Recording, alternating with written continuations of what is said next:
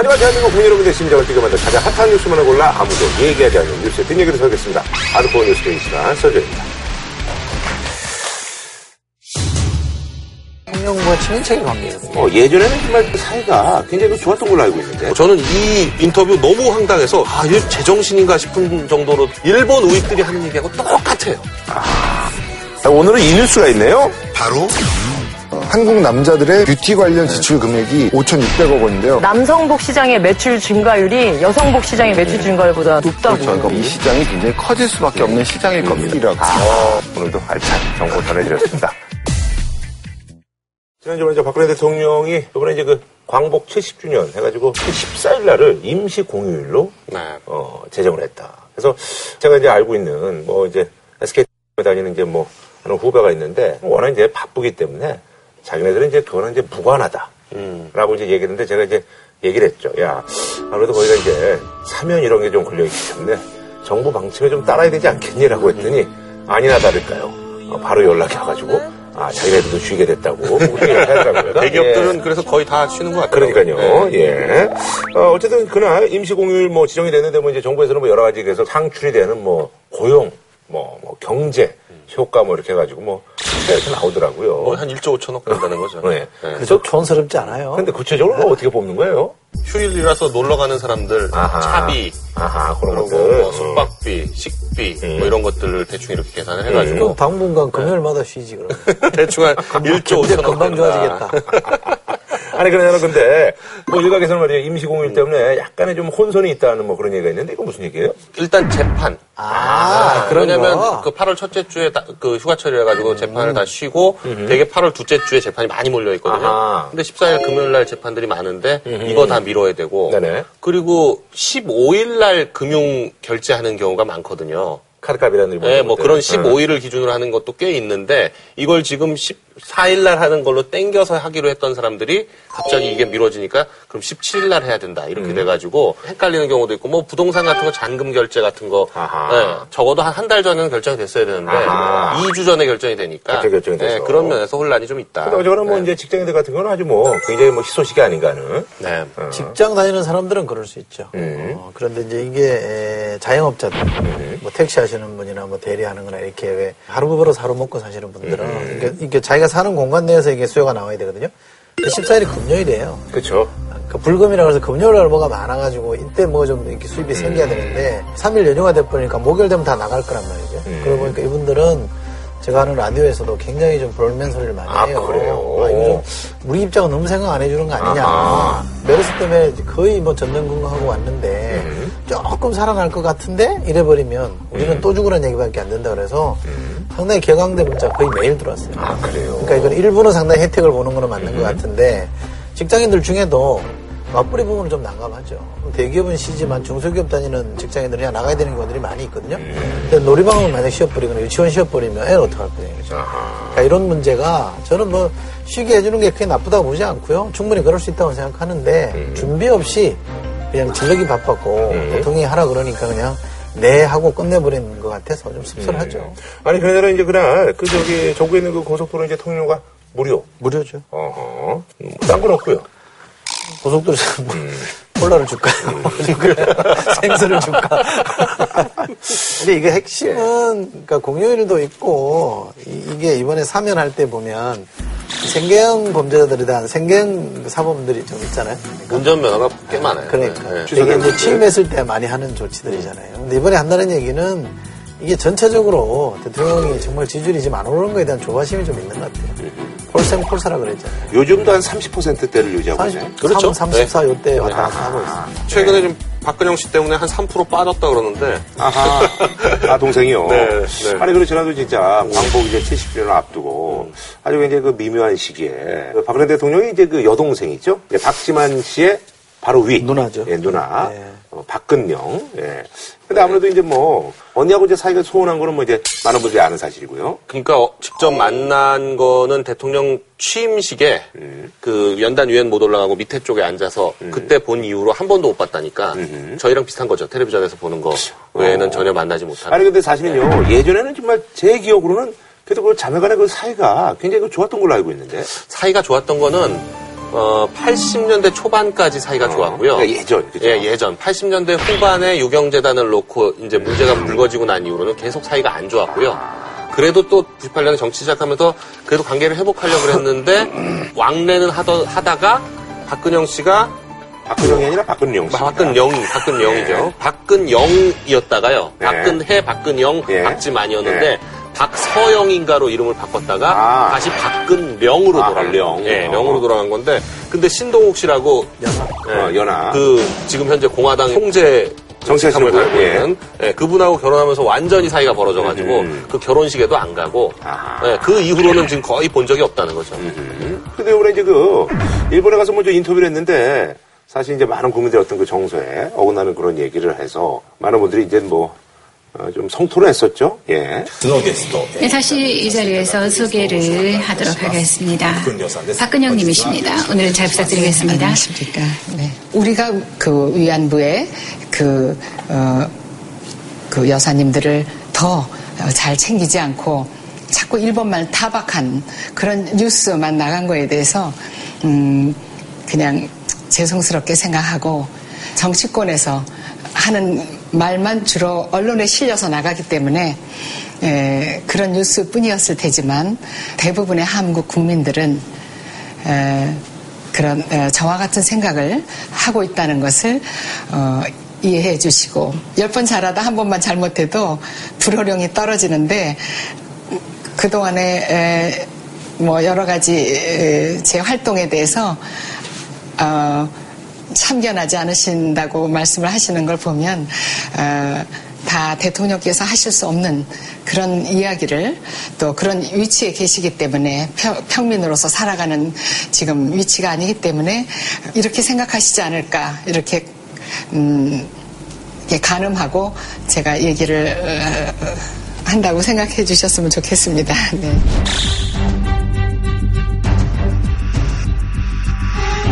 그러니까 저는 이분 보니까 이 확신범이에요.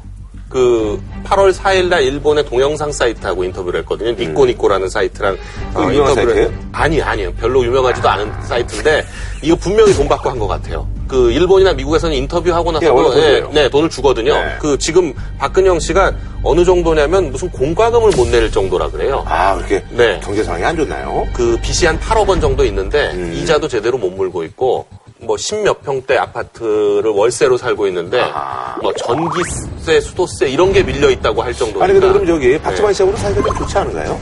박지만 씨가 한동안은 몇억 원씩 대주기도 하고, 그랬는데, 이제 정치 활동을 한다고 이렇게 공화당이라는 걸 차려놨잖아요. 그리고 이분이 뭐, 때마다 무슨 단식한다 그러고, 뭐, 또 구속돼서 들어갔다 나오기도 한 1년 6개월 살다 나오기도 하고 이러니까, 뒷바라지를 하느라고, 갖고 있는 돈을 다 갖다 쓰고 그러니까, 경제적으로 굉장히 어려운 상황이라고 하는데, 이번 거는 보면은, 일본으로 건너가서, 거기 가서 인터넷 사이트와 인터뷰를 했는데, 네. 그러면 간 비용, 가서 체재한 비용, 뭐, 무슨 생활비도 지금 없는데 일본까지 굳이 갔다. 이거는 일본 측에서 다 체재비를 다 부담한 게 아니냐 그런 추측이 가능하고요. 네. 그리고 갔다 와가지고 저는 이 인터뷰 너무 황당해서 이게 제정신인가 싶은 정도로 해가지고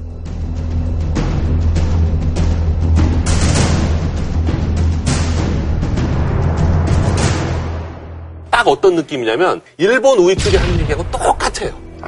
네, 일본 의혹들이 늘 그러거든요. 한 번 사과했으면 됐지. 네 번이나 사과했는데 뭘 사과를 매번 하라 그러냐. 그럼 독일은 사과를 했는데 왜 일본은 그러냐. 그게 스타일이지. 그러고 야당 인사들 또는 좌파 인사들하고 이걸 엮어요. 그래가지고 뭐냐면 북한에 대해서는 사과를 요구 안 하면서 왜 일본만 사과하라 그러냐. 김일성, 김정일 부자가 뭐 그 6.25부터 시작해가지고 뭐 그 이후로 뭐 여러 가지 뭐 그 도발을 많이 했는데 그것에 대해서는 한 번도 사과를 요구 안 하면서 왜 김정일 죽었을 때는 가가지고 꽃까지 들고 가서 조문을 했느냐. 뭐 이런 류의 얘기들인데 이게 일본 그 극우 인사들이 하는 얘기랑 똑같은 얘기거든요. 약간 이제 무슨 또 이쪽 야권을 슬쩍 긁어 넘어지면서 이렇게 물타기를 하는 것 같은데. 북한에게 처음 손길 내민 사람이 박근영 씨 아버지죠. 아버지 박정희 대통령이 7.4 공동성명 하신 분 아닙니까? 지금 보수에 신격화되어 있는 분 아닙니까? 반신반인 뭐 이렇게 표현하기도 하잖아요. 게다가 노태우 대통령은 지금 새누리당 출신 대통령이 남북 기본 합의서 만들었잖아요. 그러니까 이건 사실관계도 부합하지 않는 거기 때문에 북한이 잘못한 것은 북한의 사과를 요구해야죠. 일본이 잘못한 것은 일본의 사과를 요구해야죠. 또 심지어는 박근영 씨가 또 천황폐하라는 말을 여러 번 해요. 그 문제가 많이 되고. 네, 천황폐하와 총리 대신이란 말을 그런 표현을 여러 번 쓰는데 그리고 야스쿠니 신사 참배에 대해서도 뭐 아주 결정적으로 문제적 발언을 하고. 우리 한국 외교부에서도 그 야스쿠니 신사 참배 얘기가 나오면 자꾸 뭐라고 하면 내정 간섭이다 이렇게 생각을 하고 왜냐하면. 저희 아버지는 아버지께서 그렇게 믿고 의지하셨던 중앙정보부장의 총에 맞아 돌아가셨습니다. 그랬다고 해서 저하고 친한 친구나 그분들의 유족이 그 아버지를 돌아가시게 한 그분의 묘소를 참배했다 해서 제가 이러쿵저러쿵 할 수 없다고 생각합니다. 제가 좀 문제라고 생각하는 거는 대통령이 너무 방치하고 있다. 이거는 언니와 동생의 관계가 아니라 대통령과 친인척의 관계거든요. 본질은 거기 있단 말이죠. 그러면 청와대가 친인척 관리팀이 있을 거 아닙니까? 그러면 일본 간다는 건 사전에 다 알았을 거예요. 왜 간다는 것도 대충 짐작을 하고 있었을 겁니다. 그러면 평소에 은행을 봤을 때 가서 속된 말로 사고 칠 거는 명예학 관한 일이었는데 손 놓고 있었다는 게 아니에요. 간다는 걸 또 어떻게 막을 수는 없지. 아니 어쨌든 예를 들면 막았는데 그냥 갑디다라고 하든지 뭐 이런 해명이라도 있어야 되는데 아무것도 없잖아요. 게다가 대통령도 침묵하고 있습니다. 이번 동생하고 나는 생각이 서로 다른 사람이다. 사실상 의자를 했다. 이런 얘기라도 있든지 해야 일반 국민들이 바라볼 때 대통령의 동생이 저렇게 한 거는 혼자의 돌출의 행동을 이렇게 생각하는데 말씀하신 대로 일본 우익들은 자꾸 이거 활용할 거 아니에요. 대통령의 동생이 이러는 거 아니냐 이라고 할 거 아니에요. 활용할 거 아니에요. 그러면 이게 개인의 문제로 끝날 게 아니라 한일 관계를 푸는 데서 중요한 소재인데 대통령이 왜 이거에 대해서 방치하고 있냐 이거죠. 그러니까 대통령이 안 만나는 건 좋다. 그러면 청와대에 있는 친인척 관리팀이라도 이걸 적극적으로 나서서 관리를 했더라면 이 지경까지는 안 갔을 거 아닙니까. 저는 이 문제에 대해서도 대통령이 뭐 해명 안 하는 거는 뭐 그렇다고 칩시다. 뭐 다른 거 해명하는 건 없으니까 이런 일이 발생 안 하더라고. 사전에 예방하는 노력은 얼마든지 했어야 되는 거고요. 또 그래서 되는 거 아닙니까? 네, 저는 그나마 다행이라고 생각하는 건 대통령이 이럴 가능성을 예상해서 그랬는지 몰라도 집권하고 지금 2년 반 동안 한 번도 만난 적도 없고 통화한 적도 없다는 거거든요. 이걸 예상해서? 아니, 그러니까 원래 이게 이런 걱정을 하는 거죠. 뭐 가까이 지내면 사고 칠 만한 그런 동생이니까 뭐 너무나 잘 알겠죠. 그러니까 그리고 그 남편도 너무나 불안하고 하니까 그래서 지금 사실 이 정도지 그렇지 않고 만일에 평소에 친하게 지냈는데 가서 막 이런 발언을 했다 그러면 난리 났겠죠. 평소에 친하게 지냈으면 또 이게 또 사정. 그러니까 이게 혼자 고립된.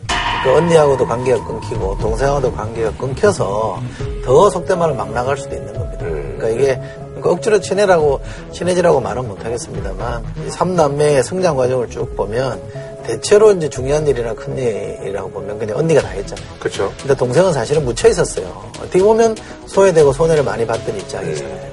남동생은 또 남동생이라 그래서 뭐 좀 다른 차원이었으니까.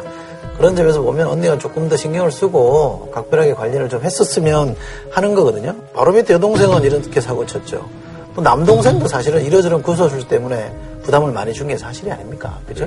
그러면 더더욱 이 팀에 대해서 분명하게 메시지를 줘서 지침을 줘서 관리를 제대로 하라 그랬어야죠. 관리를 어떻게 하겠어요? 그렇죠. 이 못 말리는 그 남매를 어떻게 관리를 해? 누굴 시켜서? 많은 분들이 뭔지 느끼고 있습니다만 이제 바뀌지가 않잖아요. 네. 어쨌든 김용갑 전 의원 같은 경우에는 그 청와대 친인척 관리팀에 대해서 뭐라고 하더라고요. 그러니까 김용갑 전 의원 같은 경우에는 50 시절도 그렇고 뭐 60 때 총무처 장관 할 때도 그렇고 그런 경험이 있으니까 뭐 대통령한테도 직언하는 스타일이니까 대통령의 친인척한테 당연히 직언할 수 있는 스타일인데 지금 그 박 대통령 주변에서 박근영, 박지만 씨한테 직언을 하거나 만일에 일본을 나가려고 한다 그러면 못 나가게 하거나 이런 거를 전달할 수 있는 사람이 누가 있을까 참 그런 면에서 이게 또 그렇거든요. 왜냐하면 이 남매 관계, 자매 관계라는 게 지금은 무지 나빠도 언제 또 뭐 어떻게 될지 모르는 거기 때문에 거기 너무 적극적으로 개입하면 그것도 또 좀 이상하거든요. 아니, 그러니까 저는 좀 생각이 다른데요. 친인척 관리팀이 박근영 씨 근처에 얼씬도 안 하는 거는 대통령의 뜻일 겁니다.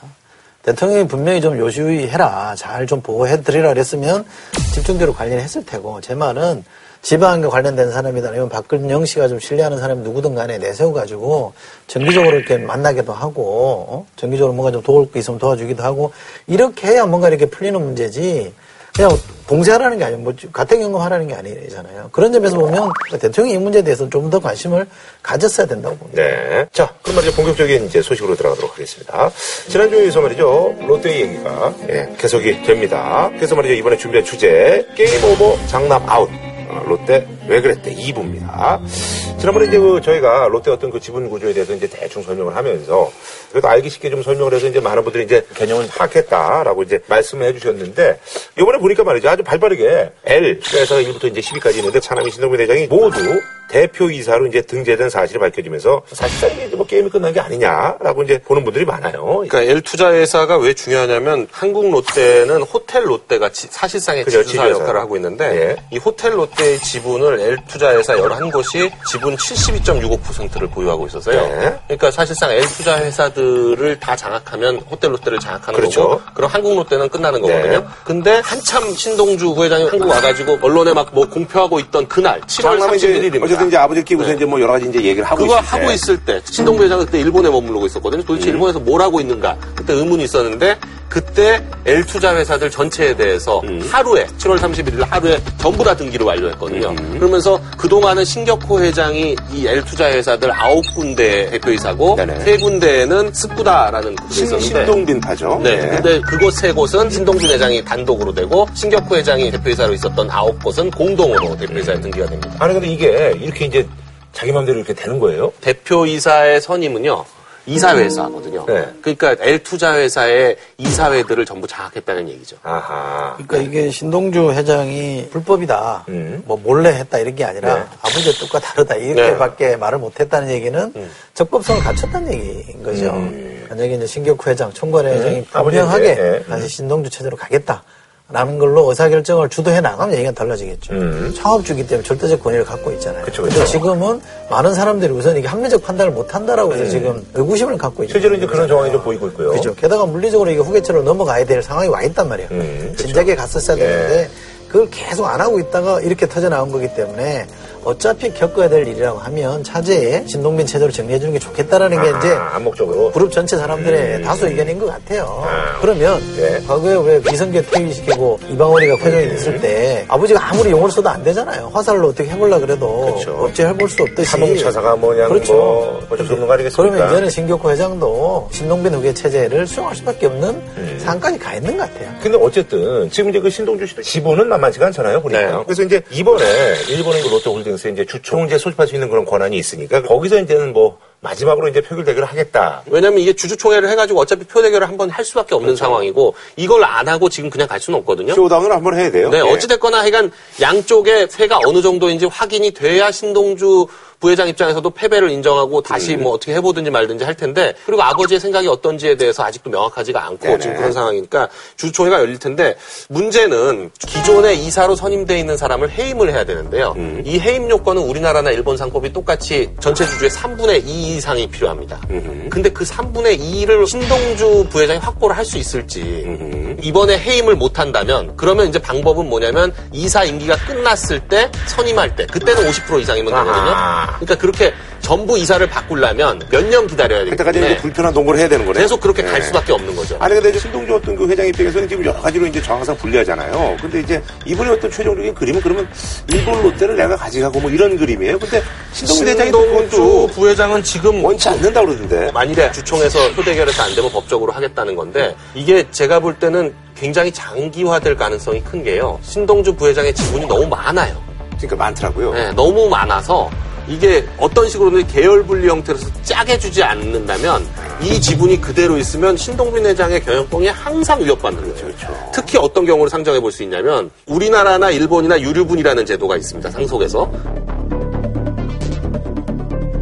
만일에 이제 신격호 회장이 돌아가시게 되면 신동빈 회장하고 신동주 부회장은 이미 지분을 뭐 거의 대부분 둘이 같이 나눠 가지고 있지만, 신영자 고문하고 신유미 고문이라고 막내딸 있잖아요. 네. 이 두 딸은 거의 지분을 못 받았어요. 그러니까 이 두 딸이 아들 둘 받은 거에 반 내놔라 그럴 수 있거든요. 그러니까 특히 비상장회사 지분 같은 거 내놓으라고 하기 시작하면 굉장히 복잡해질 가능성이 있고, 신동주 부회장이 이 신유미 신영자를 다 끼고 만일에 본격적으로 붙으면 신동빈 부회장이 갖고 있는 지분을 상당 부분을 뺏어올 수 있거든요. 이러면 경영권이 위태하게 됩니다.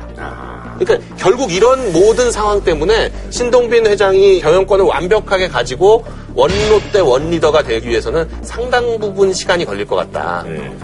이게 원래 구도대로 형이 1번 쪽, 동생이 한국 쪽 이렇게 나누기가 좀 어렵다는 게 확인됐잖아요. 지배구조를 그죠? 보다 보니까 일본 쪽에 정점에 있잖아요. 네. 광윤사 일본 그렇죠. 롯데월딩스에 있으니까 네. 일본 쪽을 맡겨버리면 여기도 그냥 계열사로 들어갈 수 있는 상황이기 때문에 신동빈 회장이 그걸 받아들이기는 어려울 것 같고 일본에 있던 뭐 어떤 기업의 일부라든지 이렇게 완전히 독립시켜주는 형태로 재편할 수는 있겠죠. 그래서 이번에 이제 그 롯데의 지배구조 관심을 갖고 있습니다. 근데 이게 아주 보면 머리가 너무 아파요. 이거 지금 만든 사람이 자꾸 모를 거예요, 아마. 네, 너무 복잡합니다. 지금 상호 출자 제한을 받는 기업 집단이 61개가 있습니다. 그러니까 50개 이제 대기업에서 11개. 네, 11 플러스 된 거예요. 그 61개 집단이 흔히 말하는 재벌이라고 인정을 받고 있는 건데 재벌들 간의 순환 출자를 하고 있는 거에 90%가 롯데입니다. 그래 보니까 무슨 뭐 어떤 데는 한 군데. 뭐 현대, 삼성도 10개 이하예요. 대림 뭐 이런 데 다 한 개 뭐 이렇게밖에 없는데. 현대중공 한 군데 뭐 이렇더라고요. 근데 여기는 416개니까 이것도 지금 2013년에 95,033개였는데. 뭐야 이게 95,000. 엄청나. 줄여가지고 이게 416개로 지금 과자나 그만한 것도 아니고 이게 그렇게 많어. 95,000개가 되려면 상식적으로 좀 이해가 안 가네요. 롯데그룹이 갖고 있는 기업이 지금 80개쯤 되는데 이 80개를 서로 다 엮고 있는 거예요. 어마어마한 거예요. 기본적으로는 상장되는 회사가 없기 때문에 가능한. 그래서 상장되는 회사가 한 8개인가 네. 뭐 9개밖에 없잖아요. 상장돼 있으면 이렇게 막 못하거든요. 그리고 이게 적은 지분으로 지배를 하려고 그러니까 막 거미줄처럼 엉겨놓은 거예요. 그러니까 워낙 롯데 신격회 회장이나 일가가 가지고 있는 주식이 작잖아요. 그렇죠. 비중이 지분이 워낙 작으니까 그럴 수밖에 없는 건데 근데 일본 쪽에서 이렇게 건너온 회사이기 때문에 조금 더 자유로웠던 측면이 있는 것 같아요. 근데 문제는 일본에서는 지주회사 설립하는 쪽으로 유도를 해서 지주회사를 만들어줬는데 우리나라는 그렇게 안 가고 있다는 거 아니에요. 우리나라 대기업들도 일본은 지금 하고 있긴 합니다만 아직 뭐 대세는 아닌 것 같으니까 현 정부가 경제민주화라 그래서 이런 게 불가능하게 할 정도로 주주권을 대폭 강화하는 여러 가지 장치들을 공약했거든요. 근데 그거 싹 씻었어요. 완전히 없던 걸로 해버렸단 말이죠. 그러다 보니까 국내에서는 이게 지주회사 쪽으로 이렇게 정리를 못 해주고 있는 겁니다. 그대로 버티고 있다는 얘기잖아요. 여기는 정책적 대응 없으면 알아서 바꿀 가능성은 없습니다. 사실 그래서 이제 금감원 이런 데서 이제 그 뭐 욕을 한다고 그러더라고요. 공정거래위원회가 이런 어떤 재무 상태라든지 이런 것들을 공개하라고 요청을 했는데 지금 롯데가 보면은 일본법상으로는 비상장 기업에 대해서는 재무 상황을 공개하지 않아도 된다는 거거든요. 네네. 근데 우리는 비상장 기업이라고 하더라도 매출이 일정 액수 되면 70억 원 이상 정도 되면 뭐 감사 보고서도 공개해야 되고 이런 규정이 있습니다. 근데 일본은 그게 없대요. 그래서 일본 측 주주들이 반대한다는 명분으로 지금 일본 측 지분을 공개하지 않을 가능성이 굉장히 높아 보이거든요. 그렇게 할 경우에는 우리가 할 수 있는 것 중에서 롯데가 제일 겁먹는 건 이거예요. 한국 국세청이 일본 국세청에다가 일본 쪽 지분과 거래 관계를 보내달라. 그리고 세금 납부 실적 이런 것들을 그걸 보면 어떤 식으로 일본 지분이 돼 있고 거기서 어떻게 이익을 배당하고 뭐 이런 것들이 쭉 알 수가 있거든요. 그걸 확인하고 나면은 사실상 우리가 할 수 있는 게 굉장히 넓어지는 거예요. 지금은 일본 롯데가 도대체 어떻게 돼 있는지를 모르기 때문에 호텔 롯데에서 딱 끊어져 있는 거지만 그걸 알고 나면 그 일본하고 우리 간의 전체적인 지분 관계를 보면서 어디까지 세금을 매길 건지 아닐 건지 이런 게 나올 수 있거든요. 그러니까 분명히 한일 간에 양쪽으로 왔다 갔다 하면서 이중과세를 피한다는 명분 하에 사실은 양쪽 다 세금을 안 내고 있을 가능성이 있거든요. 지금 그건 뭐 국세청 쪽에서도 슬슬 흘러나오는 얘기인 것 같아요. 아니, 그나저나 이제 그 한국도 이제 그 지주회사로 이제 그 전환을 하면 되는데 이게 사실 이제 쉽지가 않죠. 일본은 우선 뭐 매출액 기준으로 봐도 15분의 1밖에 안 되잖아요. 한국에 5조. 한 주 15분의 1밖에 안 되기 때문에 하기가 좀 쉬웠던 반면에 워낙 덩치가 커져 있잖아요. 많이 엮여 있고 또 막. 그러다 뭐 제일 롯데월드 만들어야 되지 막 이렇게 뭔가 버리고 있는 와중이기 때문에 하기가 쉽지 않았을 거예요. 근데 이거는 어쨌든 정책 당국의 의지가 중요한데 안 하면 불이익을 주겠다라고 했어야 되는데 그러지 못했기 때문에 여기는 그냥 버텨본 거고. 저쪽은 빨리 한 거죠. 네. 이걸 지금 그 지주회사로 전환하고 지분 정리를 하고 뭐 이러는데 상속증여세가 1조 이상 들어간다는 거거든요. 그러니까 어차피 지금 들어가나 신격호 회장이 돌아가시고 정리하나 한 5년 지나고 나서 신격호 회장이 돌아가면 그럼 또 해야 되거든요. 세금 또 내야 됩니다. 그러니까 그런 여러 가지 생각을 해가지고 일본에선 지주회사로 완벽하게 전환했는데 한국에서는 안 했을 가능성이 높고요. 그래서 이제 그 정부가 이제 롯데 사태를 이제 예의주시하고 있다. 최경환 총리가 그렇게 얘기를 했습니다. 예. 요번 그 사태에서 서청원 최고위원이 굉장히 세게 나왔거든요. 8월 3일인가? 한 번. 근데 그러니까 한 번 세게 나오고 이제 뭔가 있었는데 침묵으로 들어갔죠. 네. 하여간 손을 봐야 된다. 이런 식의 표현을 써가면서.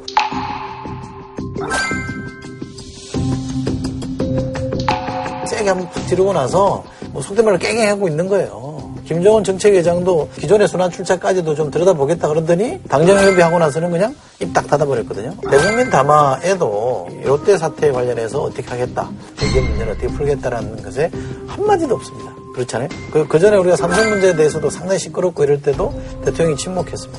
새누리당 내부에는 경제민주화 추진하는 경제민주화 실천 모임이라고 썼습니다. 근데 그분들까지 다 침묵하고 있어요. 물론 유승민 원내대표가 물리적으로 이렇게 찍어내지니까 함부로 말을 못할 분위기가 형성된 건 맞습니다만 너무 침묵하고 조용하고 있거든요.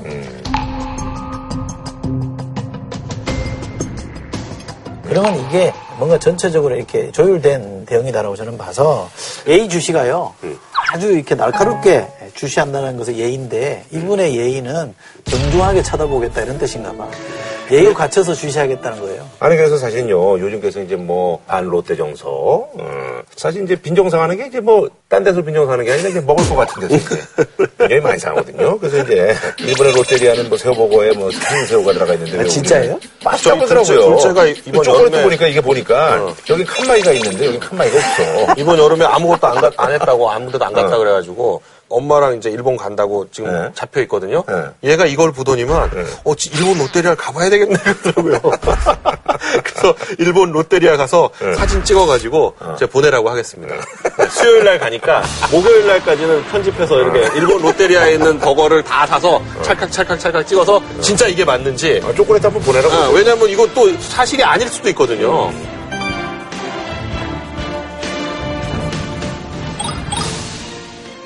롯데 감정은 좀 심각한 것 같아요. 롯데 터전이 부산인데 부산 사람들도 자이언츠는 좋아하는데 롯데는 싫다는 거예요. 롯데가요. 네. 옛날에도 그 좋은 선수 많이 놓친 게 돈을 안 써요. 그렇죠. 그러니까. 좀 짜죠. 네, 짜요. 네, 게다가 네.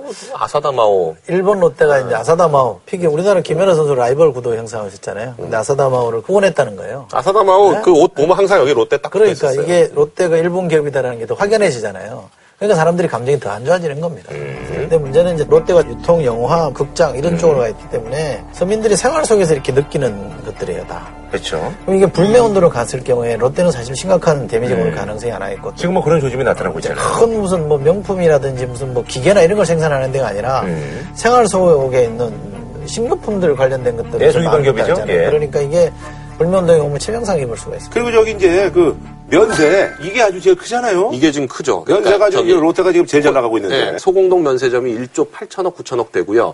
그 코엑스 면세점이 한 6천억 정도 되거든요. 그러니까 두 개 합치면 2조가 넘는데 이게 0.05%인가를 특허료로 내도록 돼 있거든요. 그러니까 1조 9천억, 1조 8천억 이렇게 매출을 내면서 정부에다가 9억인가 10억밖에 안 내놓으면서 이 사업을 하고 있으니까 이게 지금 엄청난 특혜 사업인데 지금 신세계나 현대 이번에 떨어졌잖아요. 그렇죠. 네, 둘 다 지금 이거 어떻게 될지 모른다 해가지고 신청을 해봐야 되겠다. 지금 그런 분위기로 바뀌고 있다니까.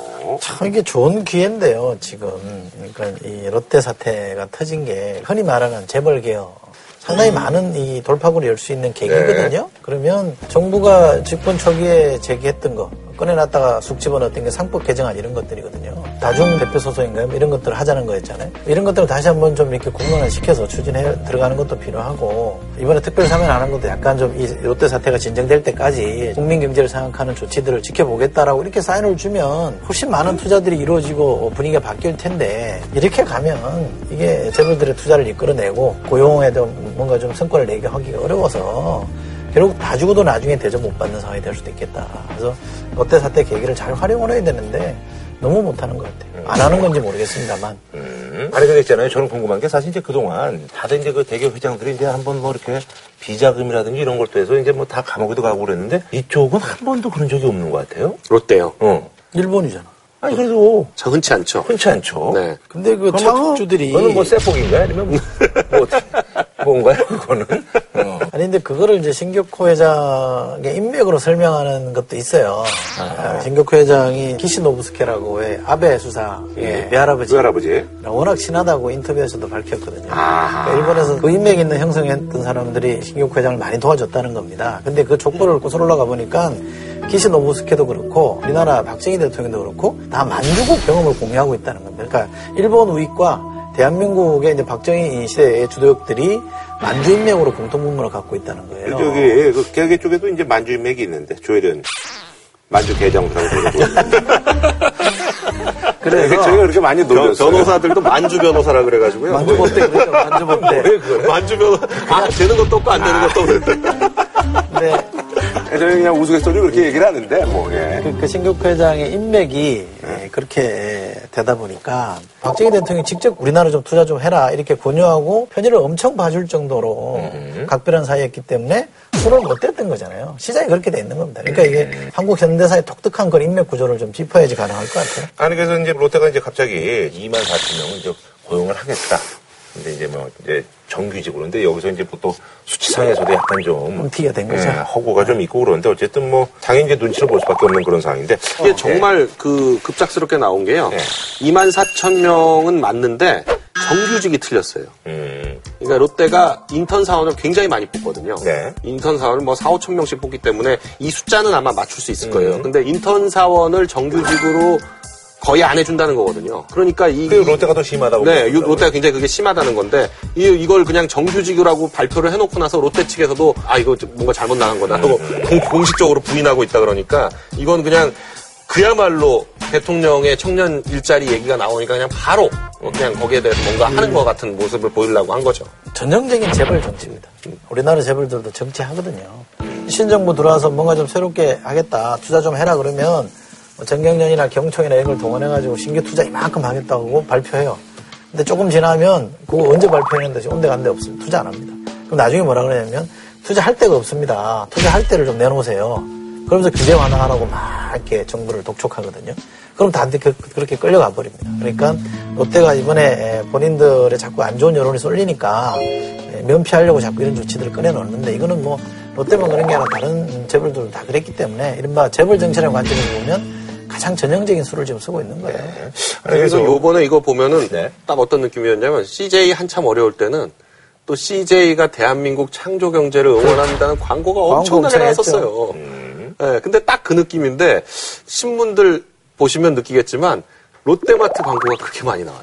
하루는 롯데마트 양면 광고, 하루는 롯데백화점 광고. 그러니까 언론이 막 두들기다가 최근에 그 강도가 점점 약해지는 게 느껴져요. 아, 광고 일단. 예. 네, 광고가 엄청나게는군요. 엄청나게. 그렇죠. 엄청나게. 아니 그러잖아. 사실 이게 어떻게 보면 이제 뭐 이제 일반적인 흐름이 돼야 되는 건데. LG가 지난번에도 이제 제가 말씀드렸었는데 원래 이제 그 대여분리 이제 GS하고 LG 하면서 원래 95시였잖아요. 근데 LG는 이런 게 진짜 없어요. 그 LG는 그룹 전체의 창업 기념 여기에요. 인화가 들어있어요. 그러니까 구씨하고 허씨가 같이 창업을 했는데 구씨가 계속 경영권을 가지고 있고 허씨는 그냥 가만히 있었거든요. 뒤에서.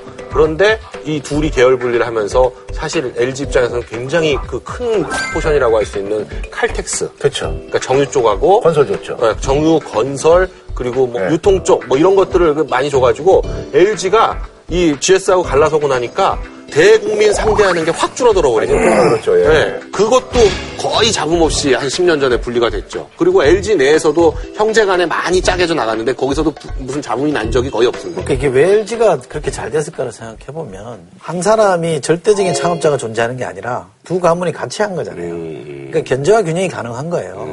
한쪽이 독식을 못하니까 적절하게 나눕시다라는 타입이 가능한 거기 때문에 이쪽 롯데 같은 데는 그냥 창업부가 정권 행사했잖아요. 손가락으로 그냥 나가 이러면 그걸로 끝났다는 거 아닙니까? 이럴 때는 아버지 마음을 잡는 사람이 먹는 구도이기 때문에 이거는 뭐 우회 작업이 원활하게 마무리되지 않는 거잖아요. 그러니까 기본적인 구조 자체가 다른 겁니다. 그래서 재벌들의 지분구조를 정리해주고 실질적으로 이사회가 좀 역할을 좀 하고 궁극적으로는 주주들이 목소리가 좀 반영될 수 있는 주주권을 강화시키면 이게 달라질 수밖에 없어요.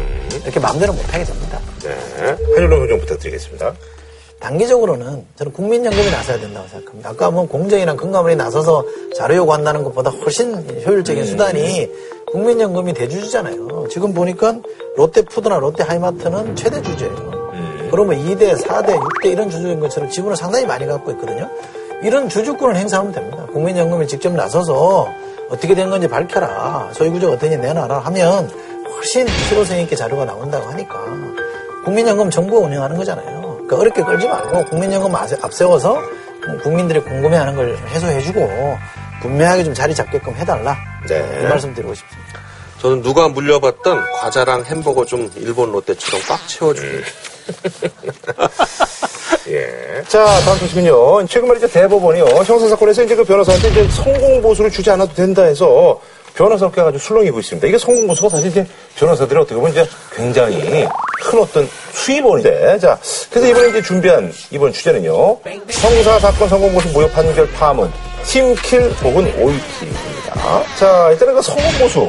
뭐 재판을 해보신 분들은 아실 거예요. 근데 이제 우리가 이제 흔히 얘기하는 그 변호사비 있잖아요. 잘 되면 뭐 이렇게 인센티브를 주는 거잖아요. 어떻게 보면. 예. 그러니까 변호사 업계에서 돈을 받는 방법이 크게 하면 시간당 일하는 타임 차지라는 거, 타임 차지. 착수금과 성공보수 이렇게 해가지고 통으로 받는 이런 방법이 있는데, 타임 차지는 제가 변호사 20년 넘었는데 20년 중에서 타임 차지로 돈 받은 게 정말 그 0.5%가 될까 말까?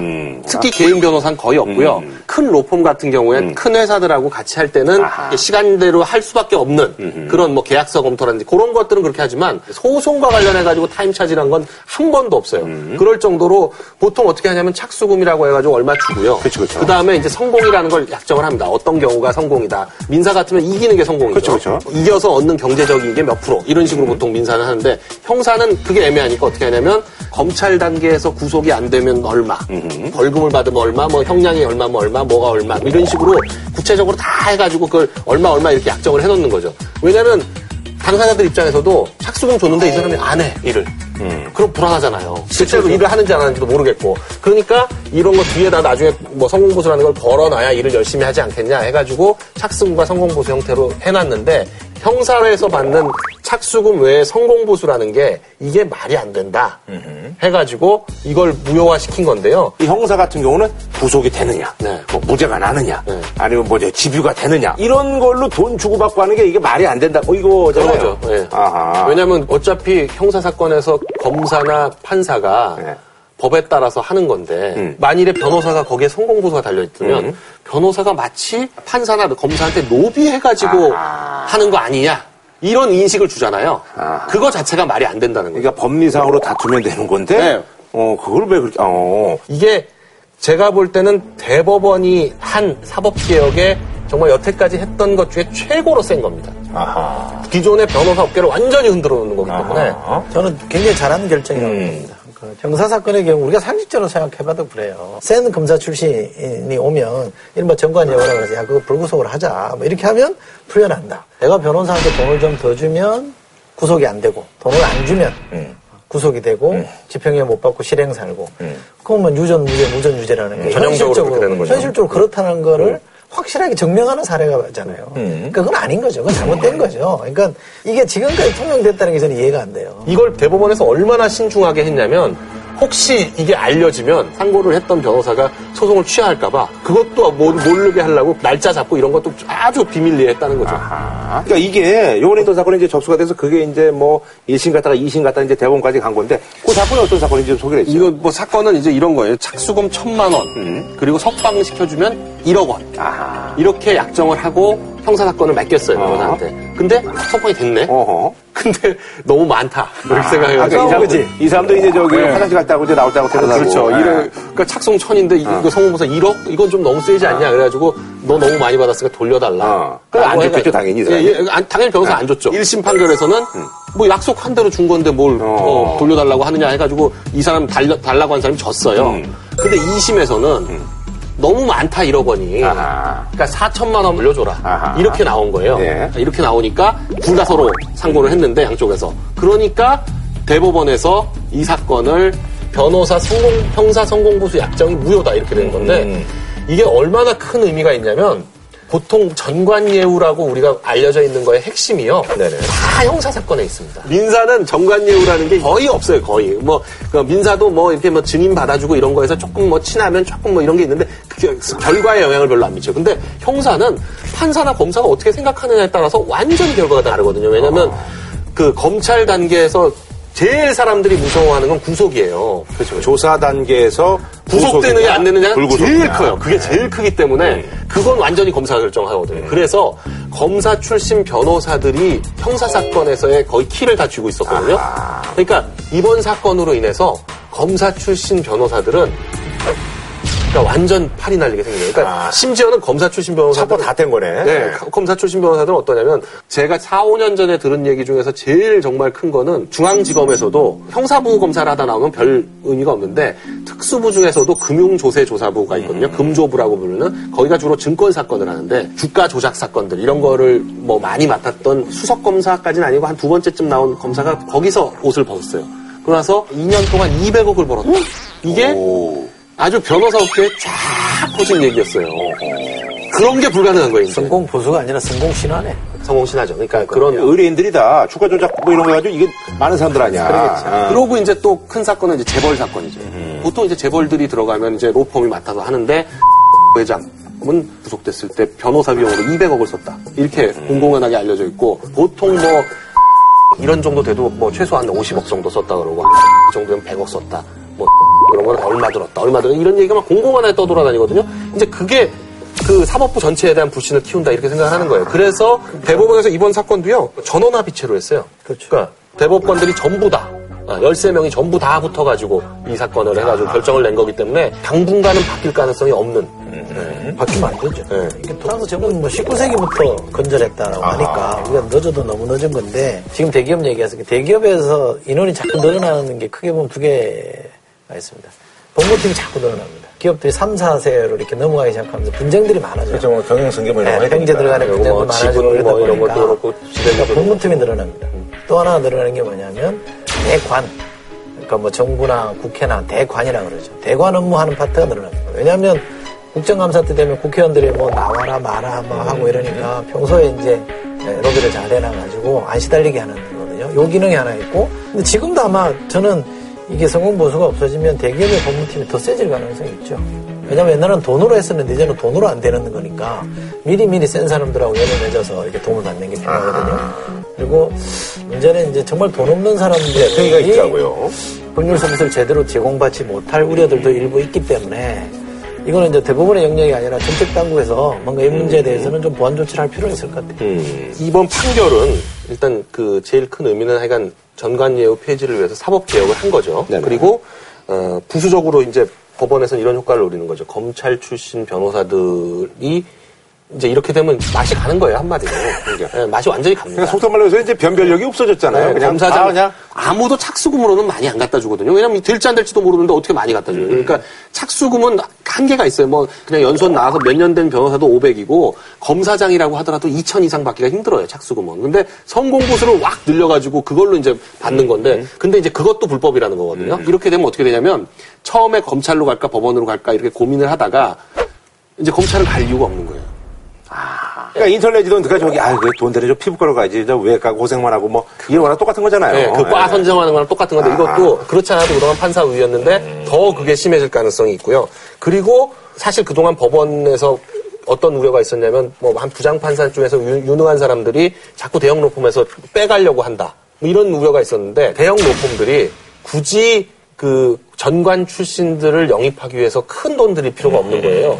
왜냐면 제일 많이 남는 게 재벌 상대하는 형사 사건이에요. 로펌에서도. 네, 거기서 50억, 100억씩 받아야 그나마 좀 남는 건데 이걸 이제 못 받게 되니 하여간 굉장히 변호사 시장이 그 변화를 겪을 수밖에 없다. 네. 아니 그나저나 앞으로 이제 시급으로 이제 뭐 정착이 되겠네요.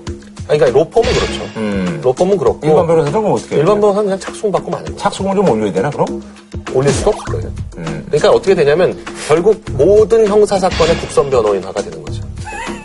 아마 지금보다 국선 변호를 하는 비율이 높아질 거고요. 우리나라가 좀 국선 변호율이 낮다는 거죠. 네. 많이 올라가야죠. 네. 이쪽으로 자연스럽게 오는 사람들이 생길 수밖에 없고 그러다 보면 성공보수가 없어지다 보면 그러니까 형사권의 집행. 우리 형사사건에 있어서도 이렇게 왔다 갔다 안 하고 엄정하게 집행이 된다는 얘기거든요. 구속시키려면 구속시키고 안 시킬 사람은 안 시키는 겁니다. 변호사에 따라 달라지지 않는 거기 때문에 예. 국선 변호사가 와도 크게 뭐 손해보지 않는 그런 환경으로 가는 거니까 큰 흐름으로 보면 나쁘지 않을 거예요. 자, 한 줄로 표현 부탁드리겠습니다. 예. 저는 만시지탄이나 일대 쾌거다. 아, 예. 저는 변호사들은 답을 찾을 것이다. 늘 그랬듯이. 그렇죠. 워낙 네. 뭐 또 머리 좋은 사람들이니까 네. 뭐 어떻게든지 뭐 자기 목숨 챙기겠죠. 이게 이런 거죠. 배고픈 사자보다 무서운 게 배고픈 변호사거든요. 네네. 그래서 좀 우려가 돼요.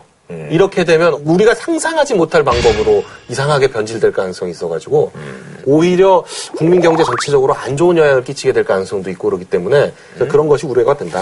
예. 저희는 다음 주에 찾아뵙도록 하겠습니다.